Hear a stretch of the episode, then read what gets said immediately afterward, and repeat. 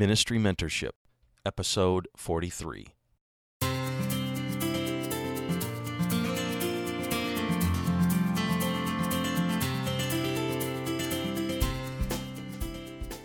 Hello and welcome to this episode of Ministry Mentorship. This is Jacob Tapia, and you're listening to a podcast dedicated to connecting apostolic leaders with young ministers for the purpose of helping them develop in their ministry. Before we get started, I want to let you know about our next Ministry Mentorship Live Bible Study, and that is going to be taking place on the 27th of May at 8 p.m. Central Time. Uh, special guest is Mitchell Bland from St. Louis, Missouri. He is a tremendous minister, he's a licensed counselor, and uh, he's going to be talking about how a young minister can stay uh, healthy, both emotionally and spiritually. And you won't want to miss this study. It's going to be an incredible time. For more information, you can go to ministrymentorship.com backslash Bible dash study or look for the Bible study link in the show notes. We'd also like to thank all the listeners who have encouraged us through emails and, and Facebook posts. Thank you for the encouragement, the podcast ideas, and we really appreciate the support that, that we've received. If you have any questions or comments, you can send me an email, jacob at ministrymentorship.com. We'd love to hear from you. In this interview, we're going to be talking with Pastor Granville McKenzie from Toronto, Ontario, Canada. Uh, Brother McKenzie has a tremendous international church in Toronto. He's going to be sharing some of his insight into uh, intergenerational leadership, being a bivocational minister, and also uh, he's going to be talking about ministry development. This is just a tremendous interview, and, and I hope you can pick up on the, the servant spirit that he has and his love for others. And I just pray that it will be a, a great blessing to you. Uh, let's join the conversation now. All right, we're thankful to have Pastor Granville McKenzie with us today. He is the senior pastor of Faith Sanctuary Church in Toronto, Ontario, and he has served as the sectional presbyter and is also on the Global Missions Board of the United Pentecostal Church International. He has a master's of theological studies and is currently pursuing another degree at this time. And he's been in ministry for over 25 years. Uh, Brother McKenzie, thank you so much for joining us today. It's my pleasure. Now, tell us a little bit of your story. Well, I, um, I was born in Jamaica many years ago and uh, came to Canada when I was 10 years old. My parents just wanted to have a little better opportunity for us educationally. And I was blessed to be born into a wonderful Christian home. Both of my parents, and neither of them was in ministry in Jamaica. That that sort of came about once we came to Canada, but they were just absolutely um, first class Christians. And uh, so was saved at 11, baptized at 11 years old, filled with the Spirit at 11 years old, and um, basically have been in church all my life and have no complaints, no sad stories to tell, and no no jail time, no no drugs and alcohol. You know, just a nice nice uh, Christian life. You you have a an exciting church, and I've been to your website and, and just seen some of the pictures and some of the things that you have going on. Uh, talk to us a little bit about your church and and give us a feel for kind of what that is like. Well, my dad pastored that church for 30 years before he passed away in 03, and really it, it grew from from a family of of six, which was ourselves, one little old lady, and uh, and the Lord really, after the time of testing that we all have to go through, just started to bless the church. So we we're in our third building. We uh, started with a building that seated 96 people, and my dad was truly a man of faith. Uh, the name Faith in Faith Sanctuary uh, really is is a reflection of his faith and the incredible uh, vision that he had. And so uh, we moved from the church to seat 96 to one that seated 1,200. oh, wow. An old movie, uh, movie theater that we and converted it to a church. So it, it was really an amazing transition. And we were there for over 20 years, and our current building uh, we moved into about uh, 13 years ago. And so his vision was to have a place you know, we could be in for a while. Our present building seats close to 2,000. The, uh, we have a seniors residence, 150 unit um, seniors apartment building our church is, uh, uh, has, at last count, uh, over 30 different nationalities and 19 different languages. And so, so we are actively now working on um, having different uh, a different language service every night of the week. So oh, uh, presently wow. we have Chinese, uh, Chinese, Hungarian, French, uh, Tagalog, Spanish, of course, and and English. So we're up to six, and uh, looking for our seventh. Uh, we are hoping uh, that we will find a pastor to uh, you know, who speaks uh, another language that's prevalent in our city. Uh, Italian is our our hope, and um, and so with that we we are just you know really uh, really blessed. That's really the only reason um, for me to have a, another uh, church. It's if, if there's a language difference. Apart from that, we just love to have everybody uh, together. Um, however, we do have daughter works outside of our area, and uh, so in, in adjoining cities and, and in neighborhoods that are you know, somewhat far from where we are, we do have a number of daughter works going there. So, so uh, it's it's a very exciting thing. We're in a uh, an area an area we that uh, well Toronto itself and our area in particular, we just have people from every corner of the world um, in Toronto, there are, uh, at last count, people from 168 different nations of the world, and and it really is that um, a United Nations of Canada, and and so it would be similar to a New York or a Los Angeles as far as ethnic diversity, and so it's just a fantastic place to be. Um, my particular focus uh, when I when I uh, was elected pastor, I was praying one of those desperation prayers that you just sometimes have to pray. I said, Lord, what on earth am I doing here, and what do you want uh, me to do? How do I reach this neighborhood? And uh, immediately the answer came: it's reach the children, and you'll you'll get the whole family. So we do uh, work very hard at uh, children's ministry that is something we feel is the way forward for us. And um, and of course, along with that, training and deploying um, uh, others who can launch our daughter works and and um, other outreach activities. So that's that's us in a nutshell. Church is now 40. Well, actually, in in 2017, it'll be 50 years old, and uh, so we thank God for that. We're hanging in there. Wow, that that sounds like a very busy uh, community. uh, it, it is, it is, and so uh, I really don't have much time to hang around at the mall. it's, uh, it's a full time task, that's wow. for sure. Now, Brother McKenzie, how did you first get started in ministry? Well, uh, growing up in a pastor's home, that was uh, the sort of thing where where everybody does everything, and so I've often joked that I've done every job in the church apart from uh, ladies ministry leader. Um, but but uh, really, uh, when when there are seven in the church, then then there isn't. Uh, uh, far to look to see who's going to do whatever needs to be done.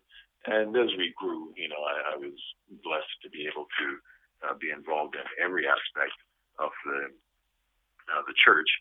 And uh, then in my, I mean, I'm 57 years old now. In my 30s, I really um, started to feel that um, that call to pastoral ministry which I I just did everything in my power to fight because that was um, if you grow up in a pastor's home, uh, it's probably not uh, a job that you want to take on. and and I've often said is uh, those who might uh, decide, oh, I want to be a pastor and split a church somewhere and go off. I mean, they just have no clue yeah. what they're doing. This this is just not something you take on um, if you are not called. Then, um, you know, read people at Walmart or something. But certainly, um, I, I'm in it because I, I just felt that definite call. That's a long story I won't get into now, but but I certainly have absolutely no doubt of my calling to this, and uh, just started by doing it every day um, alongside my mom and dad. And and as as we're talking about this, you know, you mentioned your father a couple of times, and it sounds like he was a real real influence in your life. Talk about that and and how he influenced you, and maybe some of the other influencers in your life in ministry. Yeah. Um, I, again, I I am one of those who is absolutely blessed to have been born into a, a Christian family. And when I say a Christian family, I don't mean um, you know, we go to church on Sunday and, and live like the devil the rest of the week. My parents were absolutely real. Um, my dad, uh, it's again one of the little jokes we have uh, at our church. Um, he he preached like a professor. I mean, there was no hmm. charisma and uh, uh-huh. and flash, um, but but the power of his ministry was was an integrity that was just unquestionable. And and so um, as a teenager, uh, to be honest, he and I were always on opposite sides of every issue. It didn't matter what it was. we, we we were just not together.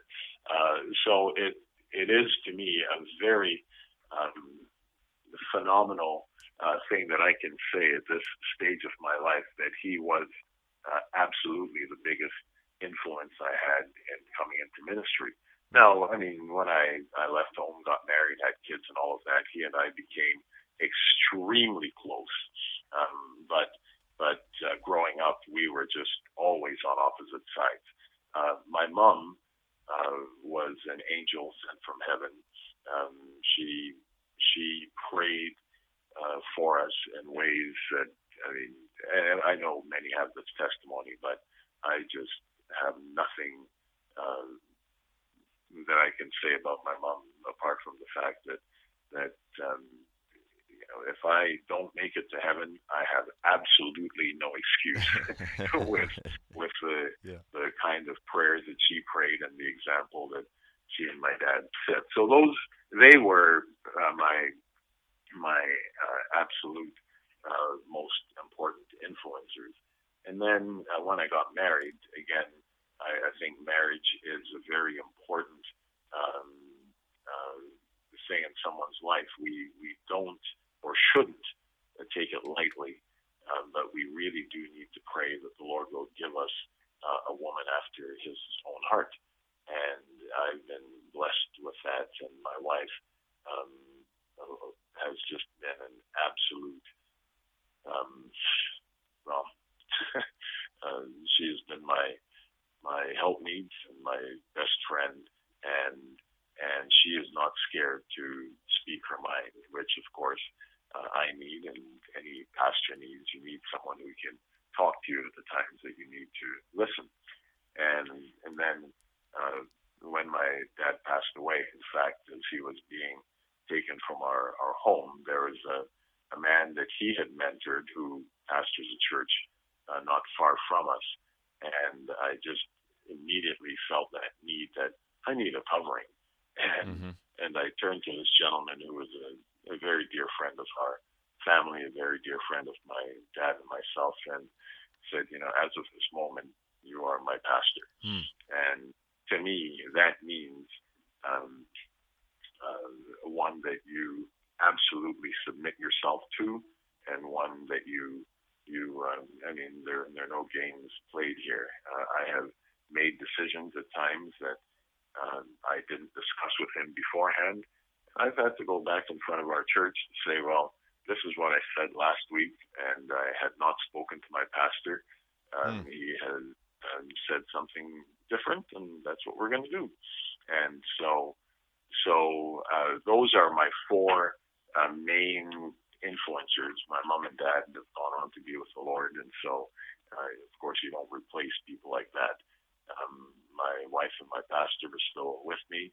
Uh, those are my primary influencers. Now, I do have secondary uh, influencers, uh, some very dear friends who who uh, are, I, I would say, more like consultants, if you know what mm-hmm. I mean. Mm-hmm. There are times that certain decisions need to be made, and I can say, well, this person or that person would have, um, you know, would have something um, to say to this topic, and so I would consult them. Um, but but certainly, as far as my main influencers, they were they're those four: my mom, dad, my wife, and my pastor. Now, you worked with your dad for for many years, and you talked about how your relationship grew, and and before you became the senior pastor, you guys had worked together. Talk to us a little bit about how. Uh, and this podcast is geared towards younger ministers, 18 to 30 years old. How can they uh, work with a senior uh, maybe an older minister, maybe they're in a church right now. Give them some advice on how they can effectively work in that kind of a position. Mm. Uh, well, uh, first, you know, uh, we have two ears and one mouth, and so, as has often been said, we need to listen twice as much as we speak, and I think that is so crucial. Um, uh, when when I was young, um, as I, I mentioned, my dad and I were were always at odds, but somehow or other, uh, I just always had the understanding that he is the pastor and mm-hmm. he is the man of God. And so whatever he said went. And, and funnily enough, when it came to church stuff, I, I never fought with him um, over anything to do with the church, and and and I would I would you know question certain things, uh, wonder why did he say that? Why did he do that? But uh, it was a question, and I would ask him if so be, um, you know, what's what's the reason behind that? But that was never a source of contention. Sure, it was just a, a matter of uh, um, you know what's what's going on here. Um, so so if you have the privilege, uh, and of course one should seek out a mentor. Uh, if it's a pastor you currently serve under, that's fantastic. That's obviously the best. But but uh, with that kind of covering, then just try stuff. Uh, it's nice to be able to try different things in ministry while still having a covering. And, and if things go wrong, there's someone who can yes. you know, have your back and Absolutely. and uh, and sort of uh, open doors for you. And and so, um, or the things you can delegate up if you start something and it's just too big for you. Well, um, you you have started. You have shown that you are willing, ready, and able to work. And then sometimes you do delegate up to your senior pastor and and uh, build that kind of relationship. Um, so so that that's where we start. The other thing is in working with a senior pastor. Um, sometimes saints will see you as a young man, a young woman, and think, "Oh man, you know, you've got the goods. You're going places," and and they uh, can actually try to influence you uh, either to go against what the senior pastor is doing or to have ambitions outside of the parameters your senior pastor has set. And of course, that's just something we have to fight against uh, and make sure that we are aligned with the vision and mission of our senior pastor and never to allow ourselves or others to to uh, take us out of that alignment.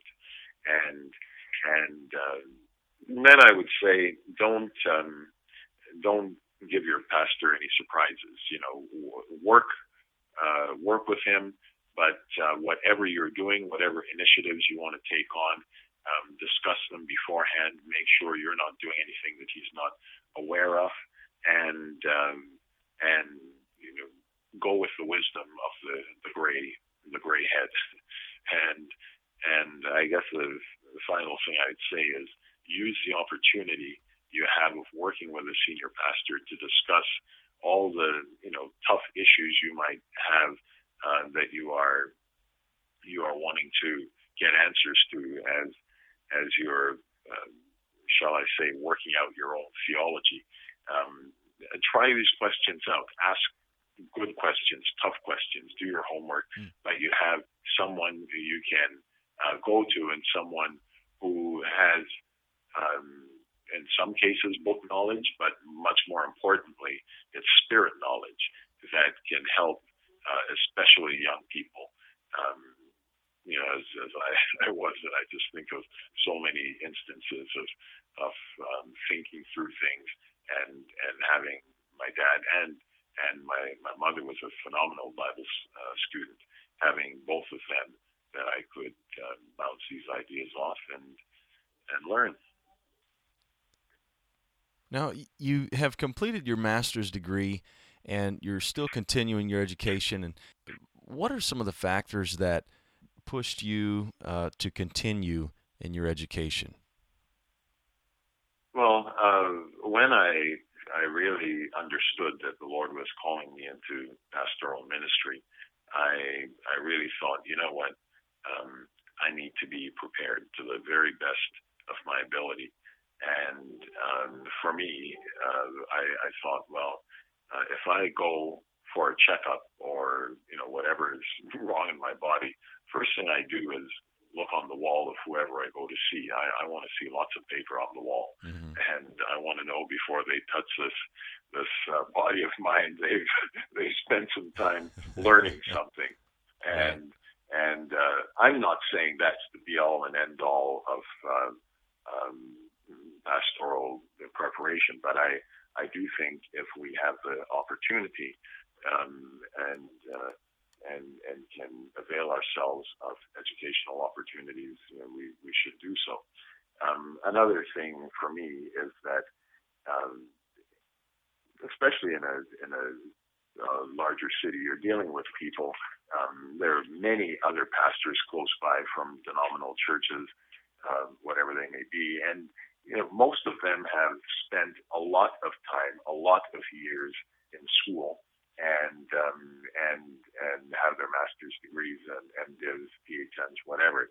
And I think if we have the opportunity and the ability, we should, um, in my mind, uh, apply ourselves to the same degree as our colleagues who are uh, in other in other denominations. Um, uh, I think we do have the ability, if we or, or if we have the ability and the opportunity to um, test our faith and our beliefs against other competing worldviews, shall we say, we need to take that and, and say, hey, uh, does what I believe stand up to scrutiny, mm. uh, academic scrutiny, and, and all of that? And and can I give an answer um, that will be cogent and and um, uh, intelligible to those who have taken some time to study theology. So for me, uh, it was something I really felt I needed to do. Um, in, in part, it's a credibility thing with with um, ministers of other denominations. As you know, there are times that that people just say, "Oh yeah, it's just those Pentecostals," and sure, you know, nod, sure. nod, wink, wink. Uh, they they really uh, good-hearted people, but they really don't know too much. Um, I, I don't want to be in a position where people um, you know, can use that against me. But um, and I have had uh, folks who've uh, been on our website or um, called into the office and oh, you went to such and such a school. You know, that, that's where I went. You know, and mm-hmm. immediately uh, you have a, a, a connection and um, a credibility with them that uh, allows you now to speak in uh, with them in a manner that that um, is not condescending, and they they know, hey, I need to listen to what this guy has sure. to say. Sure. And so uh, now, uh, just in the context of preaching and teaching, I also have found it to be tremendously helpful to. I have gone through some of the disciplines um, involved. You know, I I had to do a couple of years of Greek as an example. Uh, languages are my worst uh, thing. I have no facility for languages, but it was part of the program. It was part of the discipline, and and it's not that I'm a Greek scholar because I'm not, but but it helps you to read um, uh, scholarly material that is explaining stuff that we might not normally think of. It, it, it really is a, a, very, very good um, training ground for things that we need to mm. to do and know and learn. So I encourage anyone who has the opportunity and get the best education you possibly can. It's not the be all and end all of ministry, but it uh, can really be a wonderful aid now, mm. you worked for many years as a, a, bivocational pastor, and, and you worked in ministry and also worked uh, a full time job. What mm-hmm. advice can you give to those that are working a secular job and also they're in ministry? Yeah, the the um, uh, while, while I was an assistant pastor, I was um, I was working in a secular job also. Uh, and it's it's funny at, at that time, um, folks weren't talking quite so much about being bivocational. It was almost like, well, this is the way it is.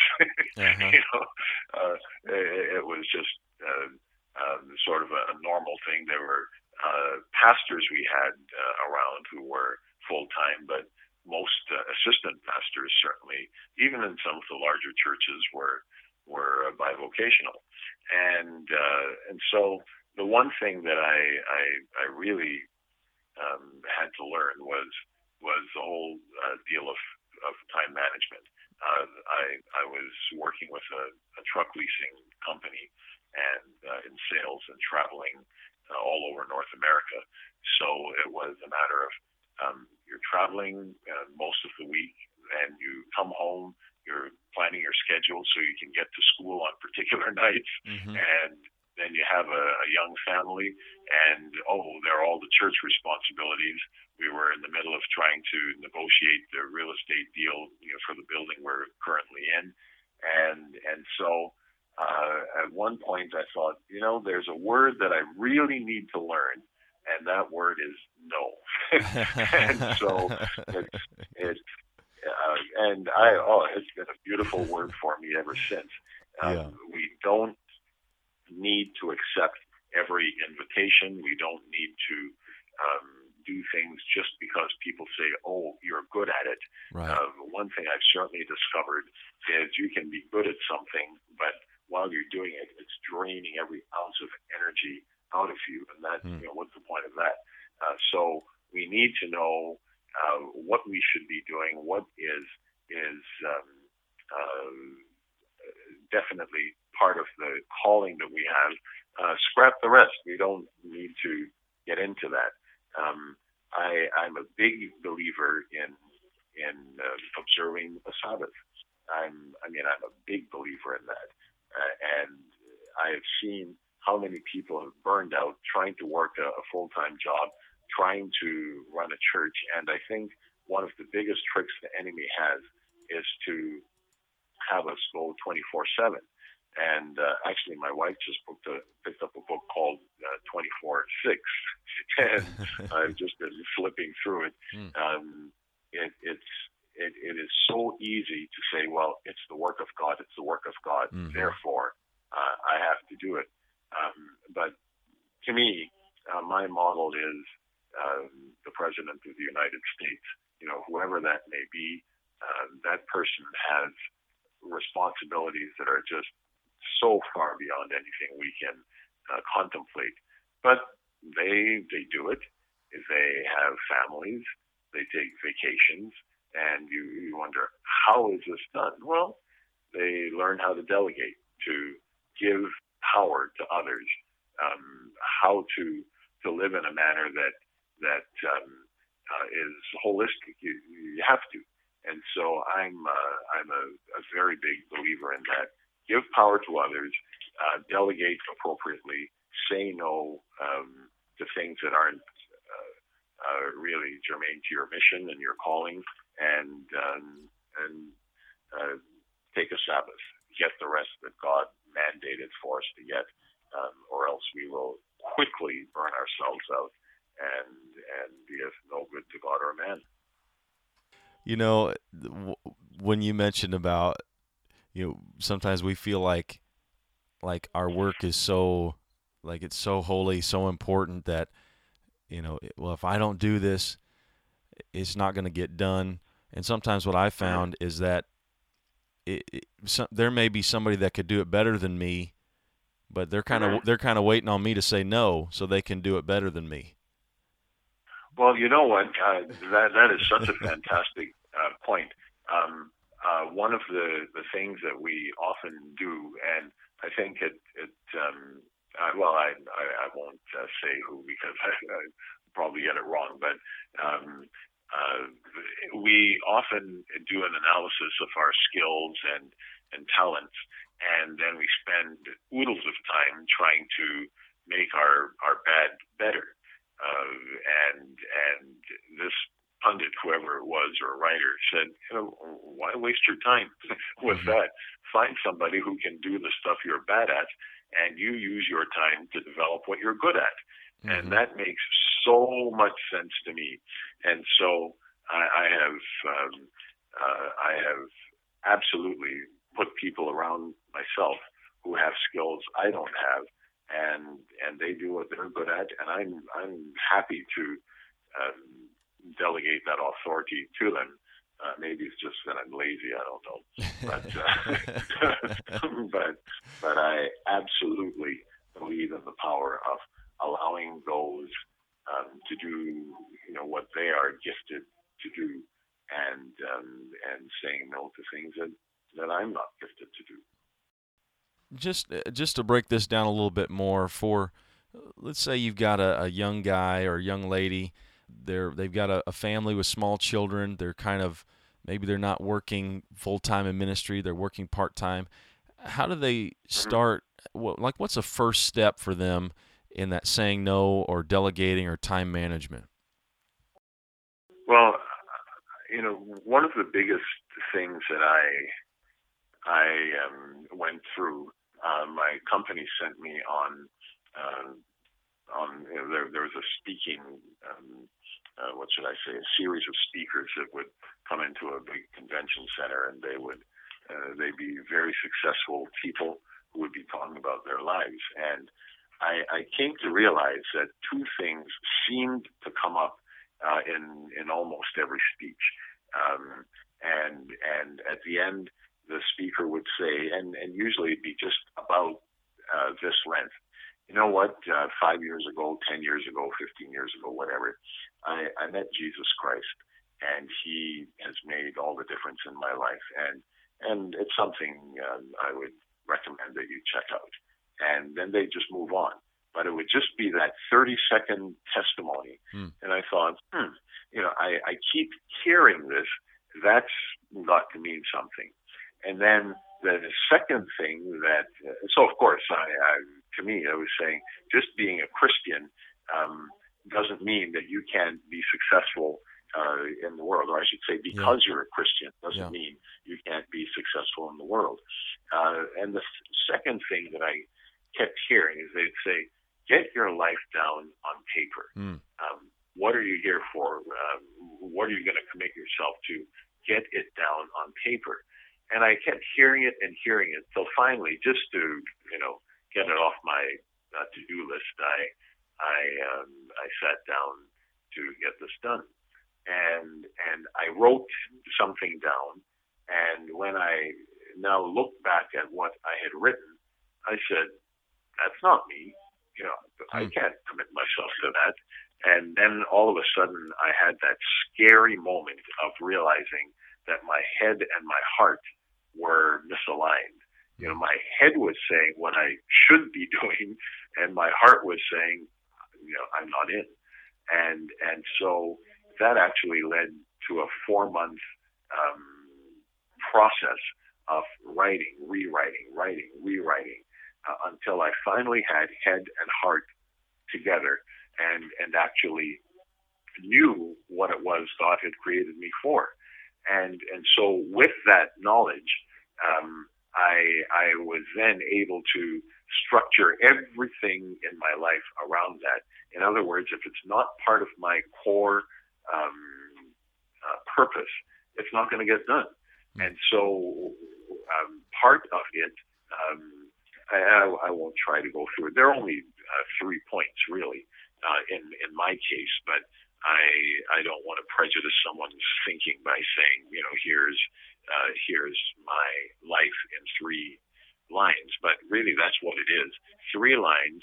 One that relates to my relationship with God, one that relates to my relationship to my family and leading them to Christ, and the third that relates to my interaction with with others and how that will be structured. So, so once you have that personal purpose statement and that personal understanding of this is why I'm here, then you stick to that. I mean, rigidly, yeah. because there are so many things that come along that will try to get you to do this and do that and go here and go there. And if it's not part of who you are and what God's created you to be, forget it. Don't do it. Mm-hmm. And and uh, as parents of young children, I just can't stress enough that that uh, you've made the decision to get married, you've made the decision to have a family. That has now become a priority above everything but your relationship with God. Um, so, relationship with God, number one, relationship with your spouse, number two, raising godly children, number three, and church might be number four, but it's certainly not number one or two or three. Wow. And thank you for sharing that. I, I, I appreciate you being open with us and, and talking to us about this because I think sometimes we, we get caught up, especially when we're young and we feel like, God, I'm giving you everything. I'm laying it on the altar, and and it's not that God ever asks us to to take that back, uh, but we just have to know how to manage that and be wise. And sometimes we we have passion and no wisdom, and uh, so I th- thank you for for for sharing that with us. Uh, and of course, we have seasons, right? There's a, yes. the season of of uh, child rearing. Well, that's a season we need to be uh, very diligent and deliberate about that, and and that may lead to a, another season where we don't have those uh, child care responsibilities, and we can devote more time to other aspects of ministry. But uh, one of the things that scares the daylights out of me is to think that I could uh, be in heaven and my children aren't there. I, I, hmm. I can't I, I can't yeah. deal with that. So my first priority is to make sure that my family is is doing well uh, spiritually, and then we go on from there. Very good, very good. Are there any books or resources that you would recommend for young ministers? Um, well, this might sound um, almost uh, silly, but um, the Bible uh, and and the, the, the book I most recommend is the Bible, mm-hmm. and I say that because as a theology major, you quickly find that guys will write books and um, and you have all of all of these pages, all of this verbiage, um, quoting everything but scripture. Mm, right. and and I found that to be so amazing. And uh, so um, when I when I graduated, I said, "Now, you know what? Uh, I there's one thing I've been missing, and that's my Bible." Hmm. and so I I really started on a program of of um, very deliberate Bible study, and, and I mean I, I do that book by book. Sure. Uh, so if I'm if I'm reading Mark, well, I'm reading Mark. You know, it's not a chapter here and a chapter there. Um, it's, it's sequential and and deliberate. And man, that that is just life changing. Now, um, obviously, there are just so many good books out there that people can read.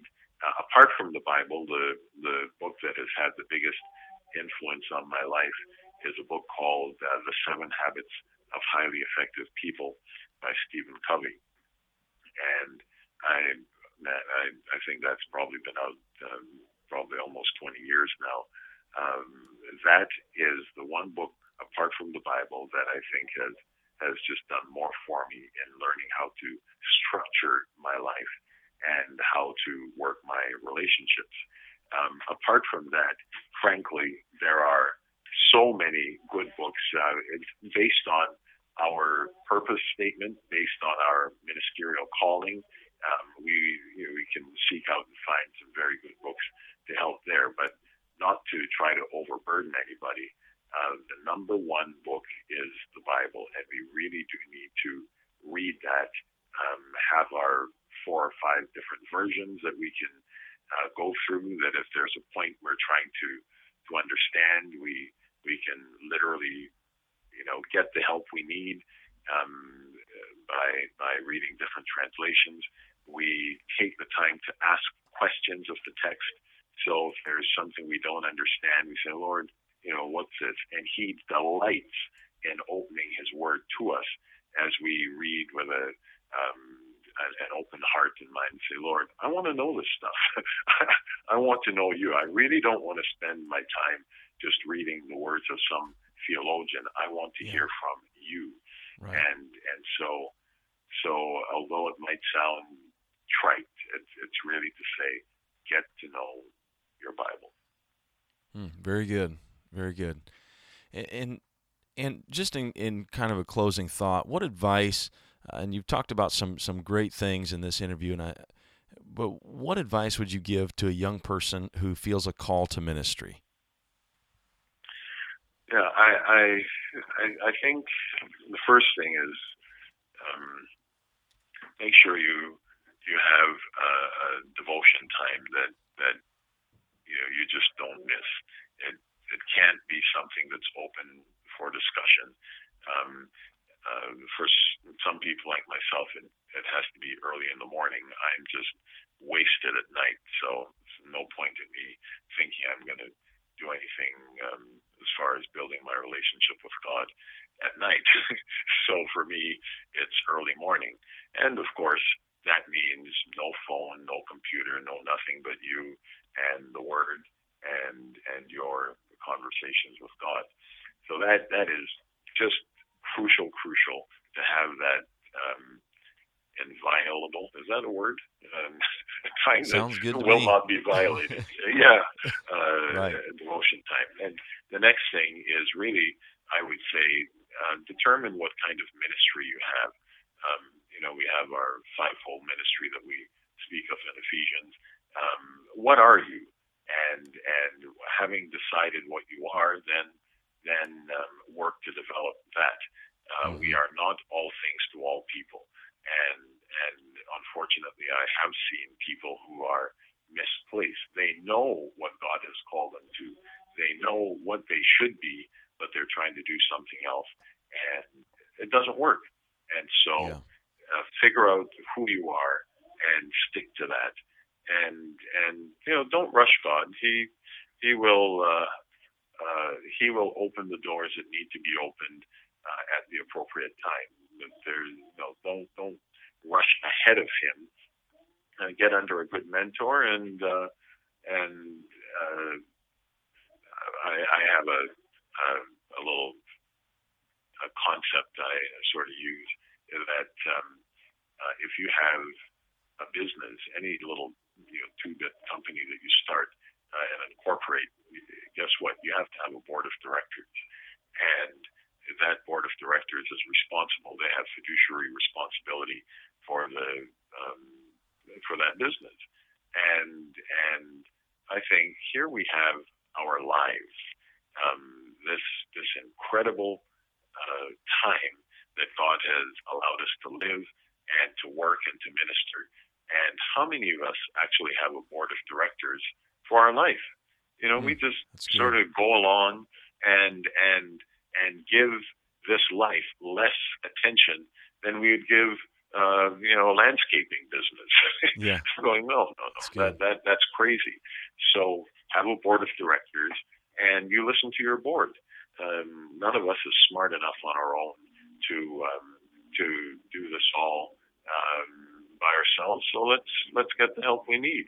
And, and uh, and be submitted to those uh, who the Lord puts in our lives to help us in this manner.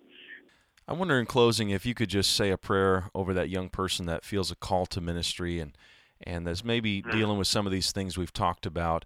If you wouldn't mind, just uh, pray a blessing on them or whatever you feel. Absolutely, dear Lord, we come before your throne of grace.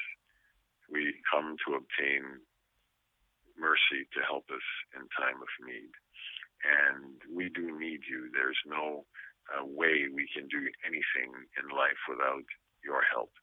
And uh, for those who have been called and singled out by you and have been given the opportunity and the calling to minister unto you, uh, that is just such an incredible situation, such an incredible opportunity. And Lord, uh, we know that along with that comes um, great responsibility toward you great attacks from the wicked one who would want to deter us from what you have called us to do. But Lord, we know that you have called us to minister to you, minister to your people, and and draw others to Christ. And so I pray for that young woman, I pray for that young man, wherever they may be, and for the work that you have called them to, the ministry that you have birthed in their hearts and inspired them to. I pray, God, that your spirit would fill them, your anointing would be upon them, and that they would go forth with tenacity, with enthusiasm, with, with great joy to fulfill your calling in their lives. We need you. We are thrilled that you would um, choose to use any of us. This is not something that we could ever ask for. It's a, a calling that comes from you, the Almighty God. So I pray, Lord, for your blessing upon each young person who is facing decisions right now and uh, just seeking your perfect will. Um, speak to them, be their God, be their leader, their master, and they're empowered. We give you thanks for this. In Jesus' name, amen. Amen. Brother McKenzie, thank you so much for joining to, for joining us uh, for this interview. It, it's been an honor to have you with us my absolute pleasure. You've been listening to a ministry mentorship podcast with Jacob Tapia. If you'd like to connect with our guest or find links to any recommended resources, you can go to the show notes of this podcast at ministrymentorship.com backslash podcast, and there you'll find a link to all of our podcasts. Thanks for listening, and God bless.